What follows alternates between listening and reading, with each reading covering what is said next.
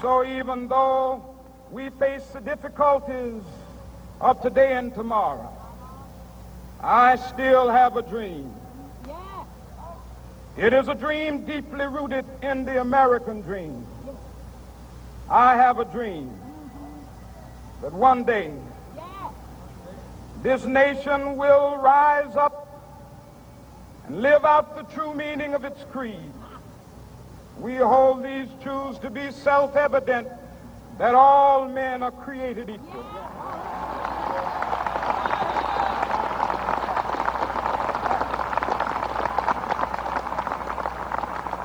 I have a dream that one day on the red hills of Georgia, the sons of former slaves and the sons of former slave owners will be, be able to sit down together at the table of brotherhood. I have a dream that one day, even the state of Mississippi, a state sweltering with the heat of injustice, sweltering with the heat of oppression, will be transformed into an oasis of freedom and justice. I have a dream my four little children will one day live in a nation where they will not be judged by the color of their skin, but by the content of their character. I have a dream today.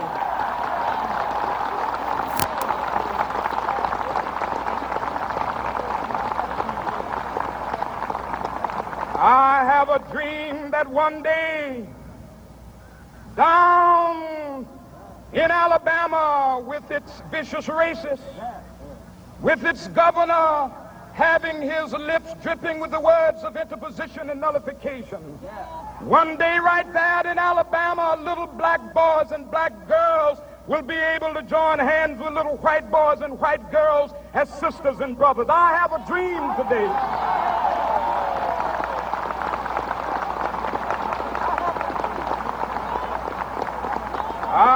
A dream that one day every valley shall be exalted. And every hill and mountain shall be made low. The rough places will be made plain. And the crooked places will be made straight. And the glory of the Lord shall be revealed, and all flesh shall see it together. This is our hope. This is a faith that I go back to the South with. With this faith, we will be able to hew out of the mountain of despair a stone of hope. With this faith, we will be able to transform the jangling discords of our nation into a beautiful symphony of brotherhood. With this faith, we will be able to work together, to pray together, to struggle together, to go to jail together, to stand up for freedom together, knowing that we will be free one day. This will be the day. This will be the day when all of God's children be able to sing with new meaning, My country, tears of thee. Sweet land of liberty, of thee I sing. Land where my fathers died, land of the pilgrim's pride. From every mountainside, let freedom ring. And if America is to be a great nation, this must become true. And so let freedom ring from the prodigious hilltops of New Hampshire.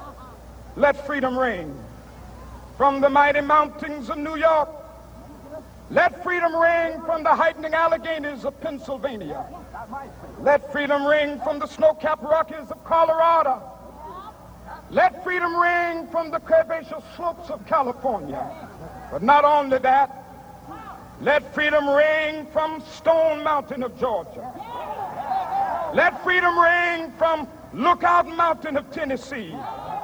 Let freedom ring from every hill and molehill of Mississippi, from every mountainside. Let freedom ring, and when this happens,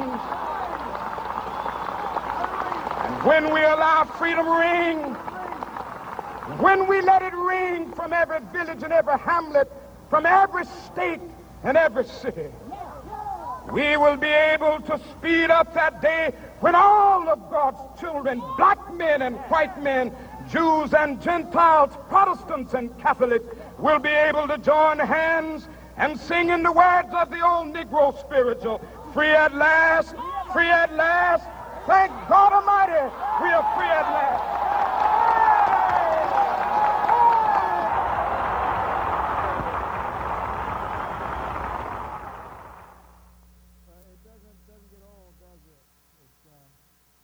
Stuff on. There we go. It doesn't get old. Um, we're, we're starting a series today on, on, on dreams. And can't you see the power of a dream? I mean, Mr. Reverend Martin Luther King, he had a dream and he was obsessed with it. He was fixated by it, but he could see it. It was like, he was very, did you notice that he was very specific when he was talking about it? Little white boys and little black girls holding hands together. So he could, he could see it in his mind. And the beautiful thing about this speech is that it wasn't Martin Luther King's speech, this was God's speech. This is a perfect example of God and one of God's children working together and really making a change, really making a difference uh, identifying to what their dream is and, and just making it happen. And, and we're celebrating that dream tomorrow.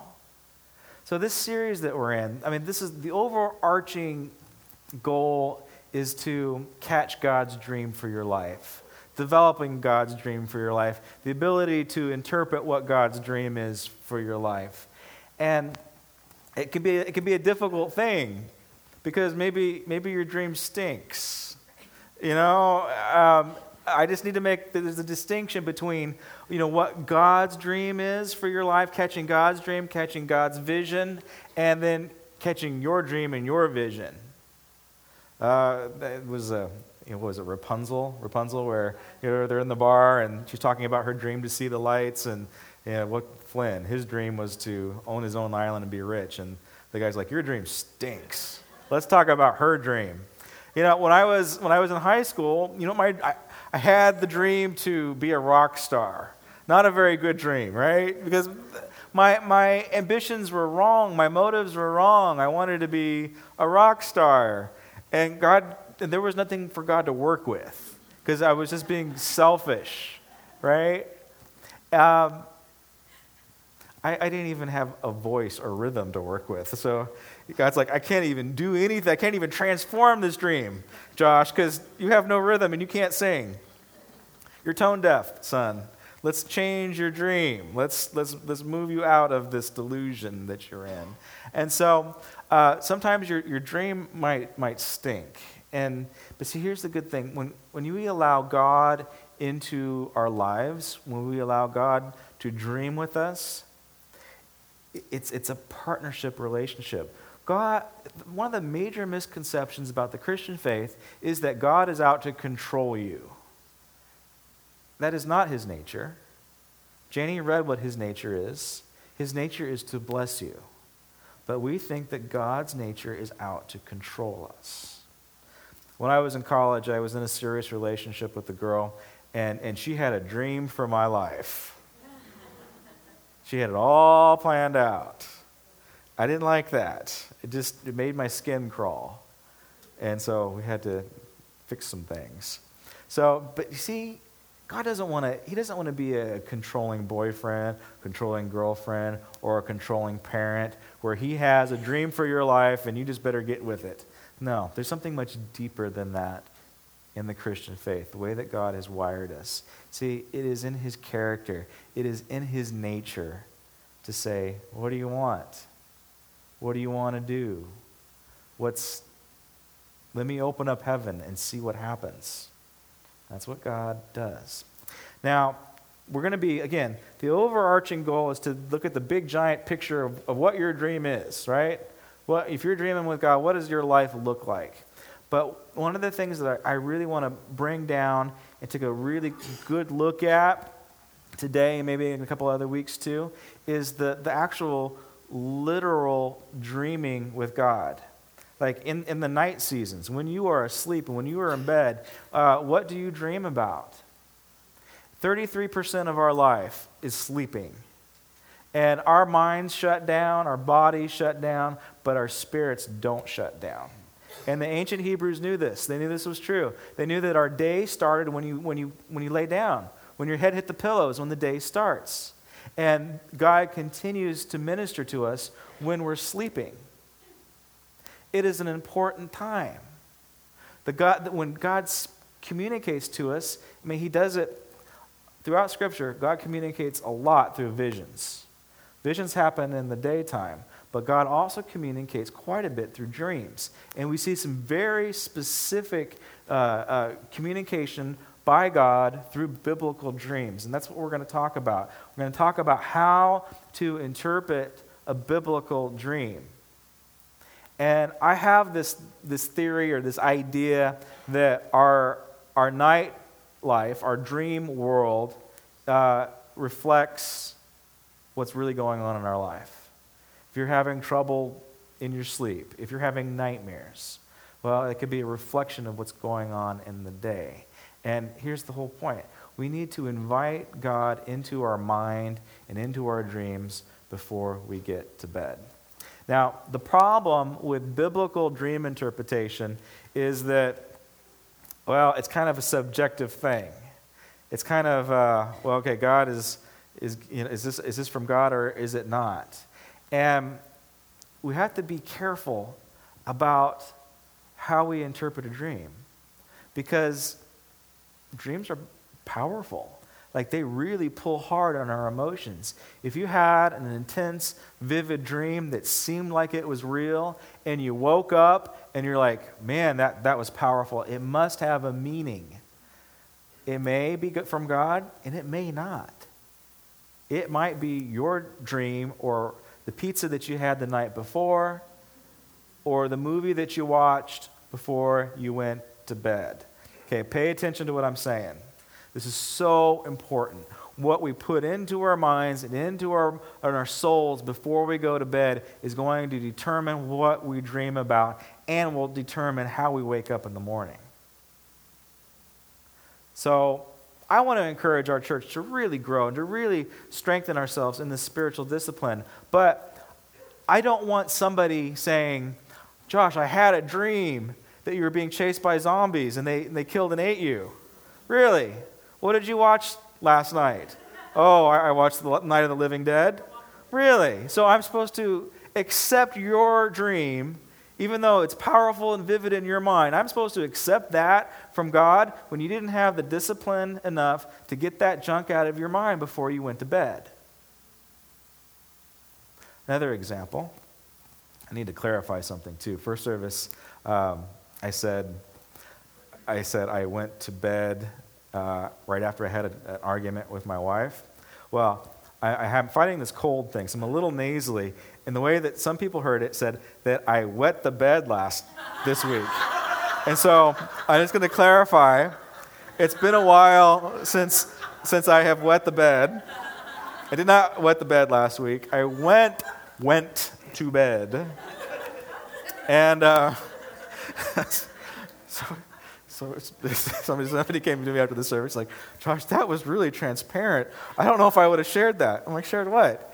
That you wet the bed. I'm like, I what? so, so I didn't, I didn't, I haven't wet the bed in a while. It's been at least a year or two. Um, anyway, but once I, uh, have you ever had an argument with your wife or your spouse, and then and then you went to sleep. What'd you dream about? Oh, you dream about all kinds of horrible things, right? You just do.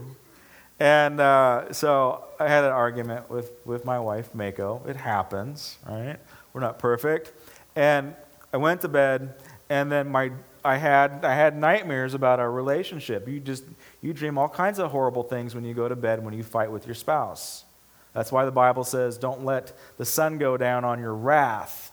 You take care of business before you go to sleep. And so I woke up with things worse because I'm thinking about these nightmares that I had about our relationship.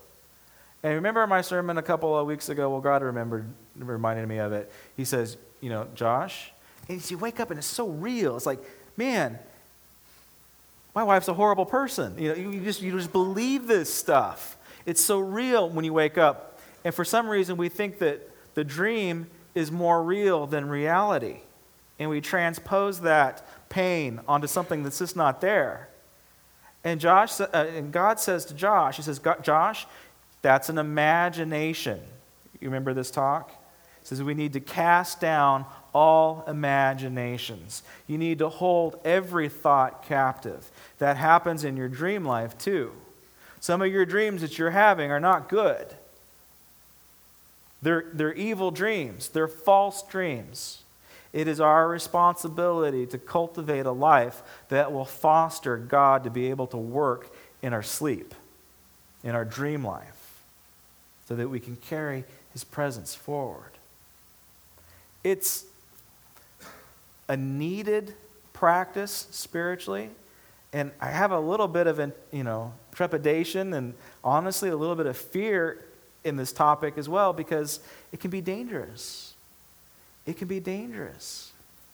Because if, if we allow, or we say, okay, we're going to allow God to speak through us through dreams, well, okay, how do you know it's from God? How do you not know it's from God? How do you interpret the symbols? How do you interpret the symbols? How do you interpret the meaning? Years back, I had somebody that, when I was, when I was the youth pastor, I was taking the kids to uh, the park to feed the homeless. And uh, uh, somebody stopped me. They don't go to the, this church anymore. And they said, Pastor Josh, I had a dream about you last night that you took the kids to the park to feed the homeless and somebody gunned you down, so you shouldn't go. And here's the thing and then, and then I got a thus saith the Lord on that, right? Here's the thing I knew that that was not a word from the Lord. I had enough discernment to know that that was an imagination, that that was a lie, and that was not from God. And I don't know if this is the right response or not, but I walked around angry for about a week because I was so angry that somebody tried to to put fear on me and to manipulate me uh, with this medium, right? Just angry. Went to Chinese, went to a Chinese restaurant uh, that day, and I wouldn't open up my fortune cookie because it's because of the superstition that's attached to that, the, the voodoo that's attached to that. I lived in the South. I lived in Charleston, South Carolina, where racism was very real and alive, just kind of under the surface. But um, uh, I, I, didn't know better. I lived in a black community. No one told me that I wasn't supposed to do that. The, the black community didn't seem to mind. They felt sorry for the white boy from Los Angeles, so they just kind of they just kind of took me in, and I clearly didn't know what I was doing in that society. And so they just kind of took me in. They took care of me. They fed me, and um, uh, they would. Uh, some of the, the grandmothers would would make charms so, because voodoo's big down there still. So these little kids would bring me charms and, and feathers with spells on them uh, to protect me. I mean, it's very sweet, but again, it's, the, it's that superstition thing that I just really disliked. But I, you know, I, I, I kind of received it. how do you, I mean, their heart was good. Just the, the creepy stuff I kind of had to, you know, get rid of as fast as I could. But so I just, I have this, um, uh, really strong adverse reaction to, to superstition. I just don't like it. It turns my stomach, and it's not the gospel. And so when I began to look into this area of biblical dream interpretation, my first approach was to read all the, the dreams in the Bible, to actually go to the Bible first before I started my research and see what the Bible actually said about dream interpretation. And there's a lot of interesting things that go on. There's about 121 dreams in, that are in the Bible, and all the other, there's lots of visions. I didn't spend the time to count like the vision, the day vision that God will give you. But the dreams, there's not as many as you would think. And they're very clear and they're very specific. And here's the thing if you get a dream, it doesn't mean that you're God's special, a little anointed one. Because God was giving dreams to non believers and pagans. The first dream that's recorded actually was given to an Egyptian. And God wakes this Egyptian up in the middle of the night, or in a dream, doesn't wake him up, gives him this dream and says, You're a dead man. so, how would you like to get that one, right? How would you like God to say, Hey, you're a dead man? And the, his response, uh, Elimelech's response is like, What did I do? We're not even friends. And so, what did I do? And God says, Look, you're about ready to sleep with Abraham's wife. It's, he lied to you. It's not his sister. He's like, I didn't know. I was like, All right, you didn't know. I won't, I won't smoke you. That's the first. I don't know what it means. I really don't. I have to spend more time to find out what the meaning of that whole thing is. But the point is, that's the first dream that's recorded was in, was in a, a pagan ruler and not one of God's special anointed ones. Interesting, right? The, okay, we have, last week we talked about the book of Revelation. So uh, the whole book was revealed to John in a, in a vision, a daytime vision, nonstop. It's like Jack Kerouac of, of spirituality. He wrote the whole thing down in this big giant flow of vision. But the last dream that's recorded in the New Testament was by Pilate's wife. So Pilate is interrogating and judging Jesus and doesn't really, doesn't, like, what did you actually do? Jesus is like, I don't know. What, they just don't like me. Um, so Pilate's trying to figure this out. And Pilate's wife gets the dream. And she goes to her husband. And, and this, the, the Romans, and Romans listen to their wives, I guess. And, and, and she tells him, Look, he's, this is innocent blood. This man did nothing wrong. You need to wash your hands. You need to back off. Things are going to go south if you kill him. This, he's got, he's, this is innocent blood you're going to shed. And I was tormented in a dream last night. I don't know. Why did God choose her to communicate this to? I don't know. But dreams, God will dream. He will give us all kinds of dreams. All, and, and it doesn't matter who you are, God will use them. Now, again, when I was doing the research, um, there's lots of ministries out there that are interested in, in biblical dream interpretation, and they focus on, uh, you know, they'll focus on symbols and meanings and numbers and all these different types of things. Now, um, not a whole lot of that represented in the Bible. So this is, and, and I'm not saying that to interpret images and, and, and numbers is not biblical. I'm not, I don't want to have, I'm not coming off with the nasty attitude about this. there might be, I'm, I'm, I'm okay with people, you know, exploring, maybe even having fun, but looking at, you know, what is the Bible trying to say in this dream? What does this symbol represent? Um, there's really, if you're really interested in, in interpreting dreams, there's only two people that do ministry that I kind of respect in this area and they, they, go into, they go into symbolism in a very strong way. One is John Paul Jackson, and the other one is Barbie Breathitt. And the reason why I like these two, now they both, again, they both will go into symbol interpretation. So they'll say, you know, if you're dreaming and, and, and it's the color red, that's the blood of Jesus. If you're dreaming and you get the number 666, that's, that's the mark of the beast. So these, these type of things. Uh, if you're dreaming and, and you get a, a dream of, a of an animal and it's a lion, well, that's the lion of Judah that represents royalty. So they'll go over these things and they'll go over the interpretation and what it could mean. But here's why I like both of them because they both say you have to be a person of character in order to interpret a dream well, and you have to allow the Holy Spirit to interpret the dream because every symbol will have a negative meaning or a positive meaning. For example, if you dream and it's, you get the color red, yes, it could be the blood of Jesus shed for your sins, or it could be the God of war. You might have that dream of the lion, and yes, it could be that it's, it's the lion of Judah, and it's, it's, a, it's a royal inheritance, and all this type of thing. That could be the meaning. But the Bible also describes Satan as a roaring lion that's out to kill, steal, and destroy and devour your kids. So, which is it? The Bible also says that 666 is the mark of the beast. It's an evil number. But we also have Psalms 66, uh, chapter, verse 6, which is an incredible encouragement. So, which is it? You have to go at interpreting your dreams w- through the interpretation and the power of the Holy Spirit. And here's what I'll say about in biblical interpretation there's only two guys that spent a significant amount of time and energy interpreting a dream that was Daniel and that was Joseph, and they were interpreting a dream for pagan kings that were confused about what they were receiving. Everybody else, when they received a dream, they knew exactly what it meant.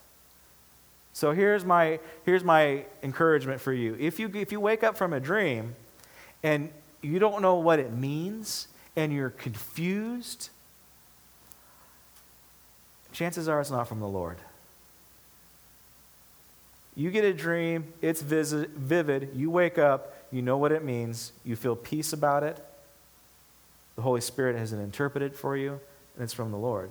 See, there's a, lot, a whole lot of guessing in biblical dreams, with the exception of, the, of Nebuchadnezzar and Pharaoh. They had no idea what was going on.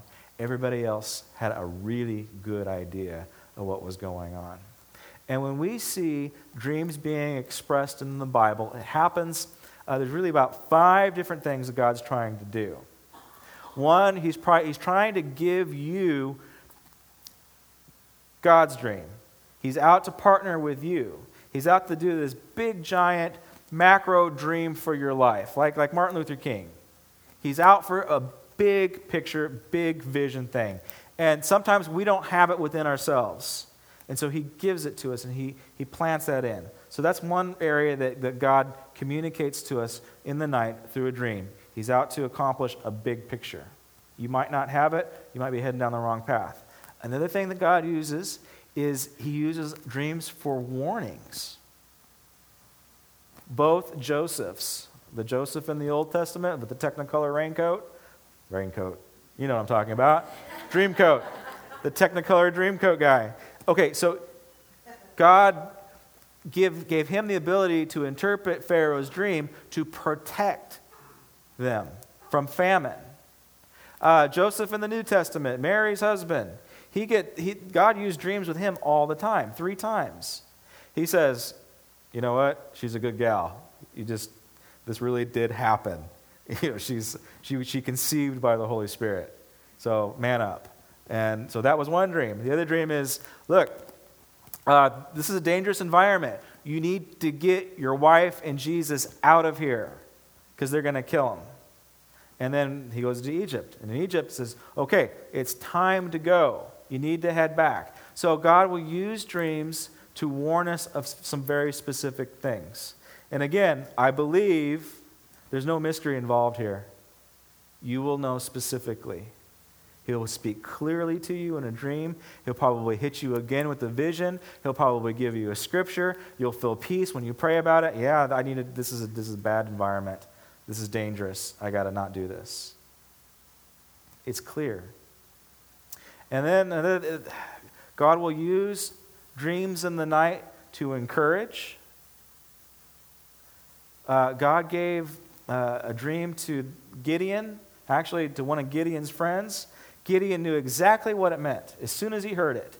It's like he didn't even spend time interpreting it. He knew exactly what the dream meant. And that encouraged him to rally his troops, to fight a battle that he knew he couldn't win, he said he was just full of joy and he went after it and he did it. And the other thing that God will do, this is interesting, with a night dream, is that he will empower you with abilities that you didn't have before. He will literally open up heaven for you in that realm at night. So that's what we're going to look at right now. If you want to get your Bibles out, and we're going to look at one of the first dreamers that was a follower or a believer, or, or, at least trying to be a good boy. Genesis chapter 28, verse 10. This is the story of Jacob. Now, you all know Jacob. Uh, he was a little liar, he was a little sneaky. Um, he was a mama's boy. He was the second born, yet there was something on him that he was supposed to be uh, the firstborn, and he had an insecurity that he always wanted the, his, the approval of his father. He wasn't getting the approval of his father because his brother Isaac was getting it. Isaac was, you know, he was the hairy guy that killed animals, and you know, he must have went through Wild at Heart or something. So, um, anyway, um, so there was that, that insecurity, and we see Jacob come in and put on his brother's clothes and get himself hairy, and he steals his brother's birthright. You know this whole story. And, uh, it all went south. Like the plan went horribly wrong. He didn't figure out that his brother wouldn't be happy with that. And so his brother's going to kill him. And he's on the run. And he heads up north. He has absolutely nothing. All that he has is the clothes on his back. And he's been functioning out of a selfish mentality his entire life. He's been, he's been functioning out of insecurity all of his life. He's had to lie and, and whine to get what he wants. And now God encounters him. God changes his life, and he does it in a dream. Okay, verse 10. Jacob left Beersheba and set out for Haran. When he reached a certain place, he stopped, uh, he stopped for the night because the sun had set. Taking one of the stones there, he put it under his head and lay down to sleep. He had a dream in which he saw a stairway resting on the earth with its top reaching to heaven, and the angels of God were ascending and descending on it. There above it stood the Lord, and he said, I am the Lord, the God of your father Abraham, and the God of Isaac. I will give you and your descendants the land on which you are lying. Your descendants will be like the dust of the earth and you will spread out to the west and to the east and to the north and to the south. All peoples on earth will be blessed through you and your offspring. I am with you. I will watch over you wherever you go. I will bring you back to this land. I will not leave you until I have done what is promised. When Jacob awoke from his sleep, he thought, Surely the Lord is in this place, and I was not aware of it.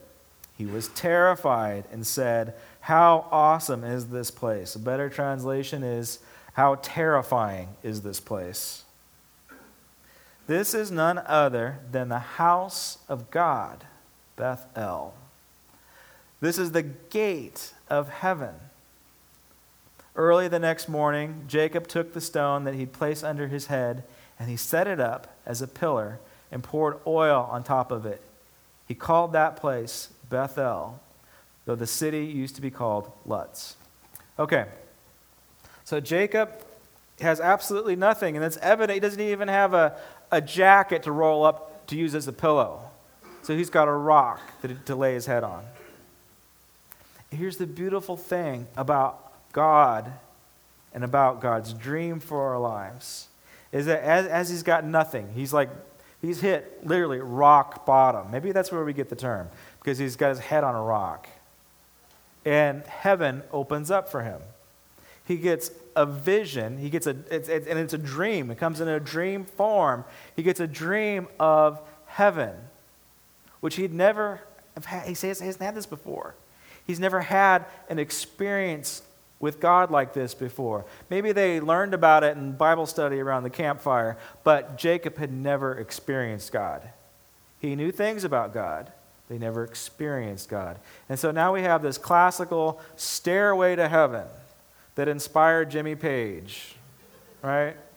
And it inspired Bugs Bunny. You know Bugs Bunny and the, the, the cartoons with the escalators, with the angels going up and down the escalator? Yeah, that's where this comes from. It is he sees a stairway to heaven, and it's all focused on this rock that he puts that he's laying his head on. And then the dream gets unveiled. It says, You're gonna, Your descendants are going to number dust and the stars. And this land, this earth, is, is going to be yours. You're going to be intimately tied to this land. And so he begins to get this, this dream that is way beyond anything that he could dream up himself. And he begins to identify with it. He knows that he's in a holy place, and he's terrified of it. Jesus says, Jesus references this in the Gospels. He says, Angels ascend and descend on the Son of Man. Jesus is that rock. He is that thing that we ought to be laying our heads on when we sleep. It is that, that solid foundation that determines what we think about and initially what we dream about. So, big picture stuff. You know what? If you've hit rock bottom and you need a dream, when we grow up, when we're little kids, we dream all the time. And then life sucks dream life out of us. You have to become an adult and you have to pay your bills and you're not allowed to dream anymore. But see, God wants us to dream. He can't move his kingdom forward unless we're dreaming properly. And so he's out to get us to dream again. He wants us to dream again. Just not about being a rock star. He wants us to dream about his kingdom. He wants us to lay our heads on the rock of salvation. And so, again, we see this big picture just unfold. And it's a lot to take in. But Jacob knows look, there's something about this dream that's real. In fact, it's probably more real than what I'm experiencing right here and right now. He anoints it, he renames it the house of God, and then his life completely changes. His life changes for the better. Now, I want to look at another story. I think I have a little bit of time. Is there a football game today? Are you guys itching to get to this game? So, are the Dodgers playing somebody? I, know. I know. I'm sorry. okay, I do know who it is. It's the it's what the Seahawks. Is that is that today? Oh no, it's not the okay. Patriots. I'm sorry. All right, I'll make it quick. I I'll make it quick here. Sorry, folks. If you know that you know that the Seahawks won't sell uh, tickets to anybody from California. yeah, it's just they're just being rotten. They won't. You have to have a Washington State driver's license in order to buy a ticket to their football games. It's awesome. All right. Okay, another thing that dreams do when we get these big, giant macro dreams is that it's going to instill God's vision, this big, giant picture for your life. It will auto correct you. So maybe, okay, let's say I, I can sing and I have a little bit of rhythm and I can dance and I wanted to be a rock star. God could take that selfish dream and He could make it His. So He can turn all things to good for those who love and believe in Him. So He could take, if I actually had some talent, He could take that dream and make it His. Like we could work together on that thing. But God needs to come in and He will do it in the dream life. And He will, he will take over and He will autocorrect it. Said, these things in your life are wrong and we need to fix them. So he, he, will, he will use it to correct and he will use it to empower. It's, okay, we'll, we're just to get to it. Okay, next scripture that I want to read to you guys is 1 Kings chapter 3 verse 3. Now, this is the story of Solomon. He was the second king of Israel. Uh, dad was King David. We all know who he is. And dad passes on, and he's, he's, he's got a bunch of sons, and Solomon is not the oldest son. So he passes on, and he gives, verbally, he gives the kingdom to Solomon.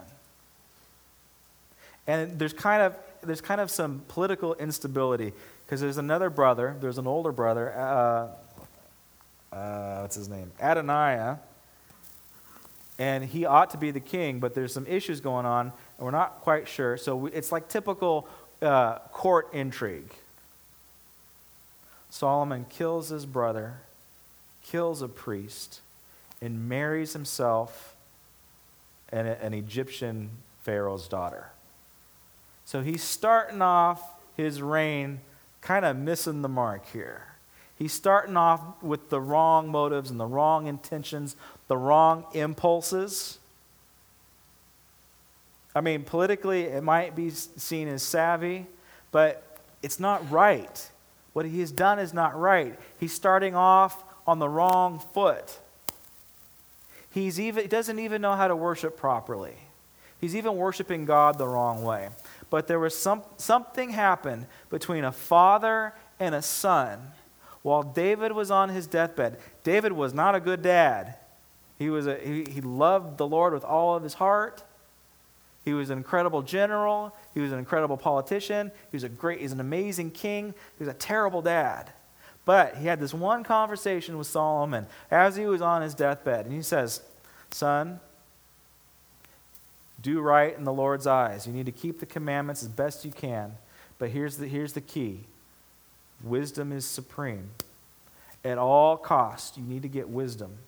You need to get gain understanding. This is supreme. This is what you got to get. If you want to be successful as king, forget about everything else and get wisdom. So that's David's uh, advice to his son. All right, let's see what happens. Verse 3 Solomon showed his love for the Lord by walking according to the statutes of his father David, except that he offered sacrifice and burnt incense on the high places. The king went to Gibeon to offer sacrifices for what uh, for that was the most important high place. Solomon offered a thousand burnt offerings on that altar. At Gibeon, the Lord appeared to Solomon during the night in, in a dream. And God said, Ask for whatever you want of me to give you. Solomon answered, You have shown great kindness to your servant, my father David, because he was faithful to you and righteous and upright in heart. You have continued this great kindness to him and have given him a son to sit on his, on his throne this very day. Now, O Lord my God, you have made your servant king in place of my father David. But I am only a little child and do not know how to carry out my duties. Your servant is here among the people you have chosen, a great people, too numerous to number. So give your ser- servant a discerning heart to govern your people and to distinguish between right and wrong. For who is able to govern this great people of yours? The Lord was pleased that Solomon had asked for this.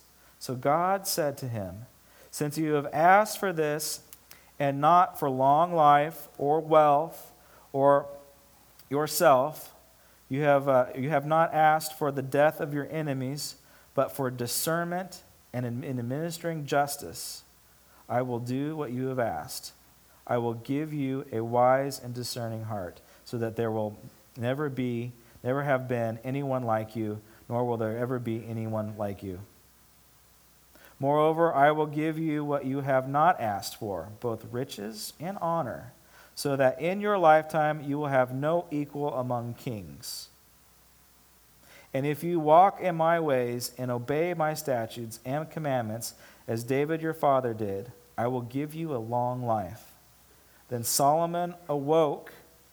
He realized it had been a dream. He returned to Jerusalem, stood before the ark of the Lord's covenant, and sacrificed burnt offerings and fellowship offerings and he gave a feast for all of his courts. Okay, so what's the point? Solomon asked for wisdom. He didn't ask for more power, he didn't ask for more money, he didn't ask for long life, he didn't ask for uh, his enemies to be destroyed. He asked for wisdom. Now, did you notice what God did? The first thing God said to him when he enters into Solomon's dream? Okay, Solomon's not a good guy right now. He's a bad guy. He's killed his brother. He's killed a priest. He's married an Egyptian pagan. He's sacrificing to God in the wrong place. They, they, they decided that they were going to sacrifice to God on top of these really cool mountains so they could either overlook the valley or overlook the ocean. And um, maybe they had some type of a connection to Moses because Moses received from God from the mountain. But most likely, it was cultic in nature. The cults of the area were sacrificing on top of the mountains. And Solomon and all the Israelites, were, they were just falling in to this, this cultural temptation. They were, they were going the way of the world. They were being highly influenced by the world, and they were just doing things the wrong way. But what does God ask Solomon? This is the heart of God. This is what he's going to do with us. He says what he wants. He doesn't say, You've been a bad boy. You're not worshiping right. You're a murderer. You're a thief. You know, you stole your, you sold your brother's inheritance. He doesn't, he doesn't accuse at all. That's what he wants. It's interesting, huh? Do we see God that way? When God comes into our lives and he speaks to us, does he say that to you? Or does he, do you think that he says, You've been naughty this week? No.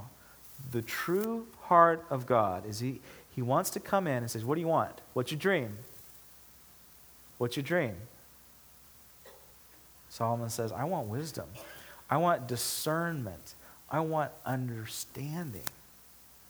And supernaturally, in that dream state, he gets it. He was not smart before. When he woke up, he was smart. Wouldn't that be nice? Supernatural empowerment done in the dream. He wakes up, he's the wisest man on the planet. It continues to say that he knew everything that there was about nature. He knew about the birds. He knew about animals. He knew about all the vegetation. He knew how the weather worked. He had, he had this supernatural understanding of the natural environment. He understood commerce better than anybody else. He was, he was wise. They begin to read off the, the wise men of the time. He was smarter than all those guys put together. His, his empire reached from the Euphrates all the way down to Egypt. It was the largest empire, and he had, he had amassed more wealth than the world had ever seen within a half life. It's absolutely amazing. When he, when he identifies with the dream, he's empowered, and he actually dreams the right thing wisdom, wisdom, wisdom.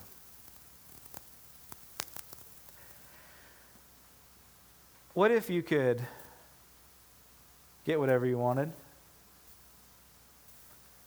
You guys remember the, the movie Inception? You guys see the movie Inception? All right, so if you haven't, you got to get it. It's amazing. But the, the idea is that there's these agents that go into a dream state and they can infiltrate other people's dreams. It's really cool. But as they go in, uh, 60 minutes in real time is like days and days and days in the dream world. And this is one of the points that, um, that Rousseau makes. He says, okay, no, it's not Rousseau. Who is it? Descartes. Descartes makes this statement. Uh, Rene Descartes says,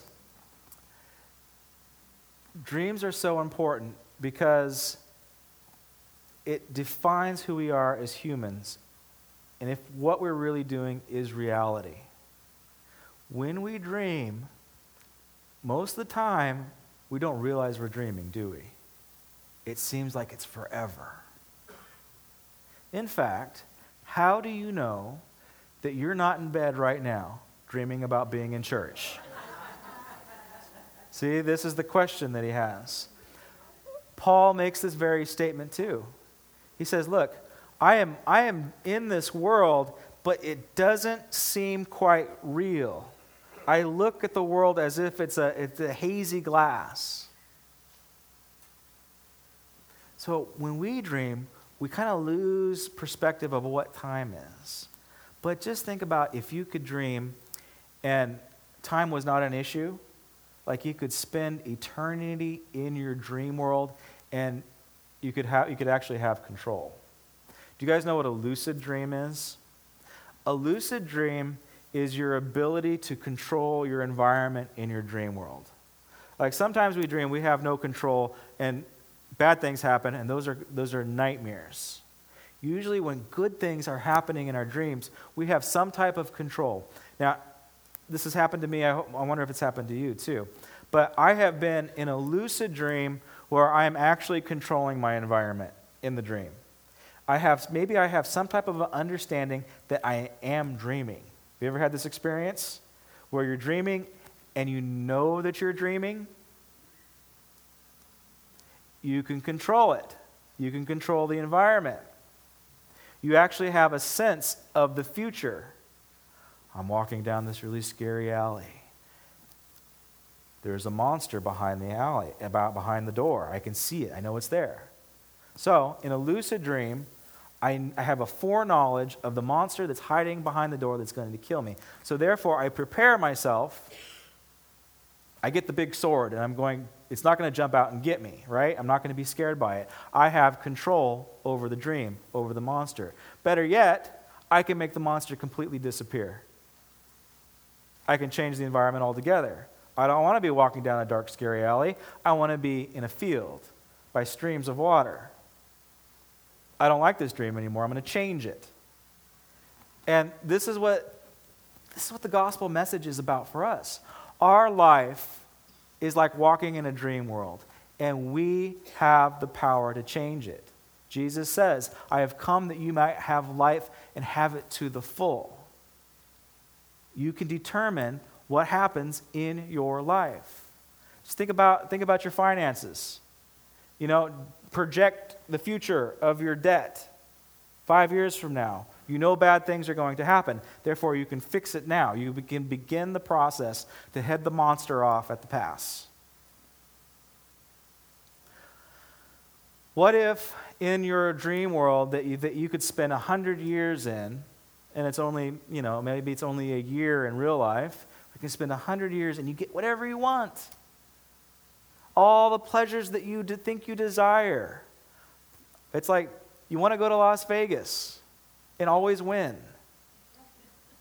That would be exciting for about a week, right? I want to be able to read everybody's mind when I play poker. I want to be able to win every time. You would, you would spend a week in, in Vegas and you would get bored because there's no risk involved. So you okay, I don't like that. So in my dream world, I want to be that rock star and I want to gain all of those worldly pleasures. I want to experience all the different girls and the lifestyle, and I, and I want everybody to love me and worship me. That's going to be my dream world. I don't know. In your dream world, maybe three months, maybe six months, maybe a year, you get bored.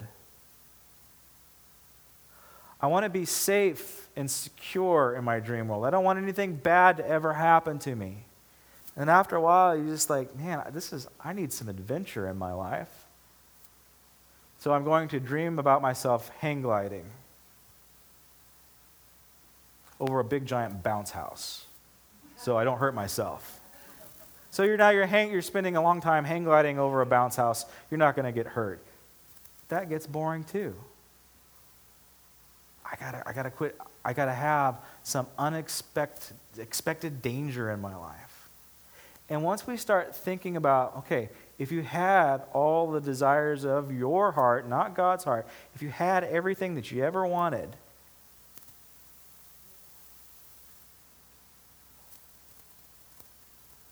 you'd get bored and you'd start wanting risk. You'd want danger. You'd want the unknown. And what it really looks like is your life right here and right now, eventually. Eventually, if you spend an eternity dreaming, you would desire the life that God has created for you right here and right now. That's what you would want. And you might be thinking to yourself, man, my life stinks. Why would I dream up this? God wants to unfold it for you. He wants you to discover some secrets. He wants you to grow. He wants you to be victorious. He wants you to go to that football game that you're itching to go to right now. He wants all of these things for you. See, God is not out to be controlling, He's out to bless. He wants to partner with us, He wants to dream with us. He wants us to dream again. I believe that there's some secrets in our dream life. I think we have to approach it with character. I think we have to approach it with the, dis- the same discernment that Solomon had with wisdom. I think not only in our dream life, but everything that happens in life, it needs to be interpreted by the Holy Spirit. What does this mean? I had this major breakup. What does it mean, God? What's the meaning behind it? And if we are close to God, if we're close to Jesus, He's going to tell us. If we are laying our heads down on the rock, we are better and more able to receive what he's communicating to us. Whether it is a dream, whether it is a vision, or whether it is direct communication. I say that again direct communication. God communicating to us through dreams is one mode of communication. He's out to communicate with you face to face. The dream life, it might be one of the weakest forms. We've got to have the band and the ushers come to the front. As they're on their way up, I have one more scripture I'd like to read for you.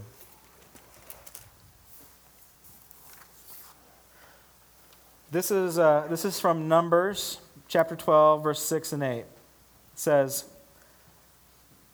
Listen to my words. When there is a prophet among you, I, the Lord, will reveal myself to them in visions. I will speak to them in dreams. That's kind of cool, right? We all take on some type of a, a prophetic priestly role now since Jesus has come. So, he speaks to us in visions, he speaks to us in dreams. But this is not true of my servant Moses. He is faithful in all my house. With him, I speak face to face, clearly, and not in riddles. He sees the form of the Lord. Isn't that amazing? See, God doesn't want to confuse you with a bunch of riddles and a bunch of symbols and a bunch of colors and a bunch of numbers so that you can, you know, unwrap the mysteries of life. He's got mysteries for you to uncover, but he desires, he desperately desires to speak with you face to face as one speaks with a friend. He's going to communicate with us clearly.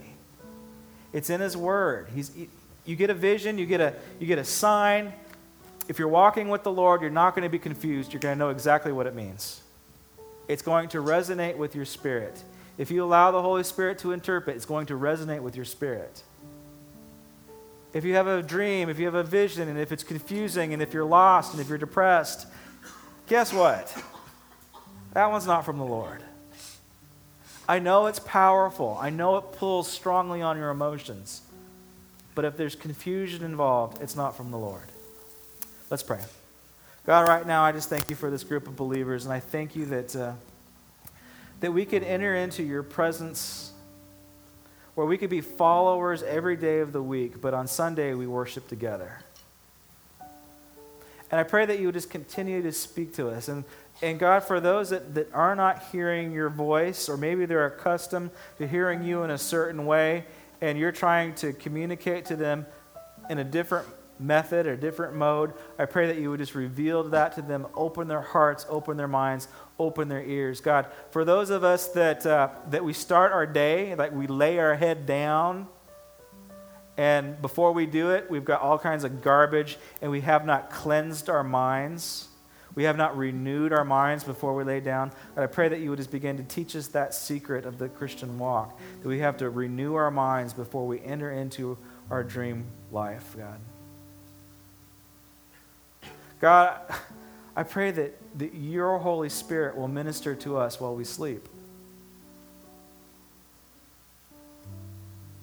I pray that it will give us encouragement, that it will give us empowerment, that it will give us warnings, that will give us a bigger vision of what you're doing. God, thank you for this offering. I pray that it will just continue to increase your kingdom here on earth. Jesus, we love you.